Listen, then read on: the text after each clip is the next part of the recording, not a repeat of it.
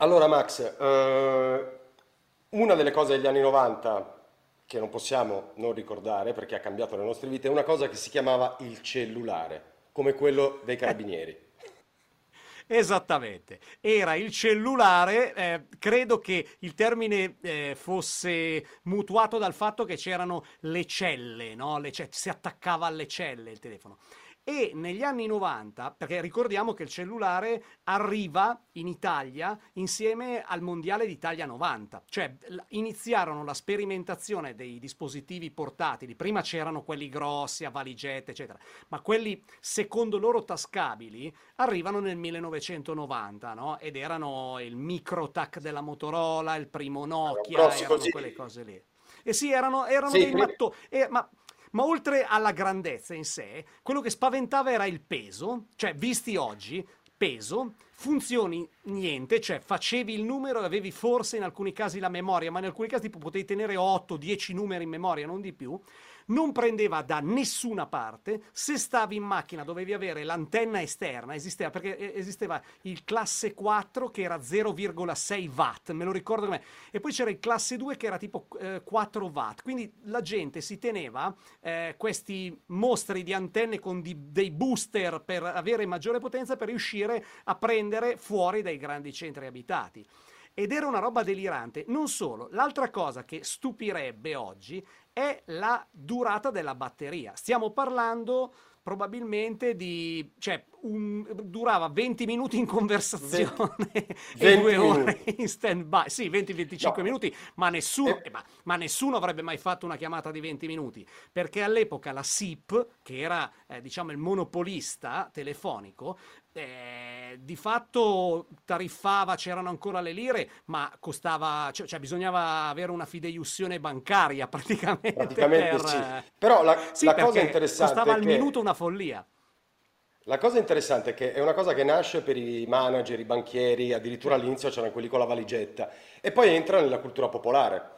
Cioè nel tuo pezzo tu non citi il cellulare del manager, ma citi un cellulare usato come status symbol, cioè è il Esatto. nuovo status symbol degli anni 90. Ra- co- Esattamente, com'è ma all'inizio, come- guarda, allora, quando eh, è arrivata questa cosa, cioè f- mh, finché ce l'avevano appunto i manager, eh, le persone che lo usavano per lavoro, era lo status simbolo dello yappy, del, ehm, de- della persona, cioè diciamo eh, che, che si occupava di finanza, di business, queste cose qua. Però poi ha cominciato a diventare, eh, quando hanno cominciato a fare gli abbonamenti familiari, si chiamavano, no? C'era questa cosa che te lo mettevano in bolletta, no? Eh, se avevi il numero di telefono di casa. Hanno cominciato a prendere, ma erano costosissimi comunque, anche il wannabe, cioè quello che voleva sembrare un eh, businessman, quindi voleva far vedere e suggerire eh, l'idea di essere uno che eh, muoveva tanti soldi e aveva insomma tante possibilità. Quindi in quella canzone lì, fai conto, eh, in Sei uno sfigato, era proprio il, il cellulare era l'elemento eh, che caratterizzava il, il, il wannabe, quello che voleva mostrarsi per quello che non era, no? che non, non riusci- non si comportava in maniera naturale, ma voleva far finta di essere un fenomeno dell'alta finanza. Ed era una cosa eh, strana perché in quel periodo avere il cellulare in certi ambienti, cioè se tu andavi in un ambiente magari un po', eh, diciamo così, un po' più rock, un po' più punk, un po' più alternativo, tirare fuori il cellulare era essere additati, cioè veramente era, c'era l'ostracismo, eh, guarda quello, era anche una, non so come dire, una forma di ostentazione sociale che non andava bene in, in determinati ambiti.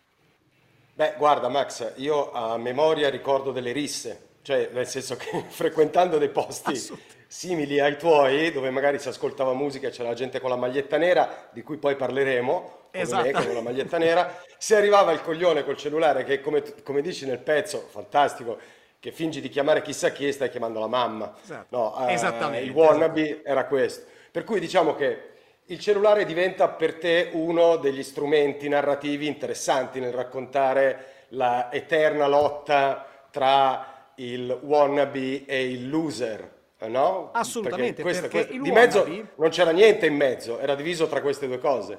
Assolutamente, cioè era assolutamente divisivo e, e polarizzato il mondo giovanile di allora, no? Eh, perché il, il- Dolorosamente, po- Ass- dolorosamente. Assolutamente, perché il wannabe, eh, cosa succedeva? Che non era eh, in sé una persona negativa, ma era quello che doveva per forza di cose distaccarsi dal gruppo un po' degli sfigati, un po' di quelli eh, così, eh, un po' grezzi, come, come, noi, come me, come i miei amici, e diventare eh, e atteggiarsi a vincente, perché a quell'epoca il modello vincente era quello, non era l'artista, il, mm, dopo gli anni Ottanta dell'edonismo reganiano, di quella roba lì, eh, il vincente era, era quello, era quello che aveva le possibilità economiche. Quindi il cellulare sembrava, come del resto era l'abbigliamento.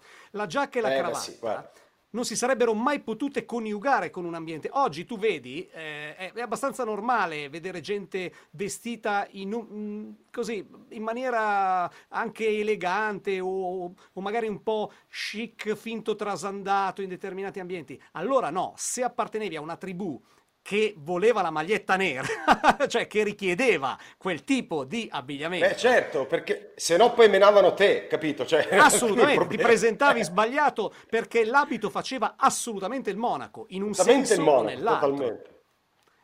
Beh, era anche l'epoca, okay. Eh, uscivamo dagli anni Ottanta delle tribù, eh, attenzione, le tribù, eh, sì, eh, certo. il rockabilly, il mod, le, e quindi, sai, l'abito era ancora importante. Eh no, ma poi ci arriveremo, perché gli anni 90 sono anche la vendetta, no, contro la tribù dei paninari, esatto. la tribù dei fighetti, esatto. cioè, gli anni 90 esatto. sono la grande vendetta, e la, la, la, la grande vendetta, sì, degli, sì, sì, la, la vittoria dell'user del, degli, degli, artistoidi col cardigan e, e i jeans rotti, esatto. no? Ma di, que, di, questo parleremo, diciamo, sono più avanti. Ok, direi che sul okay. cellulare abbiamo, abbiamo, abbiamo fatto il nostro. quasi tutto.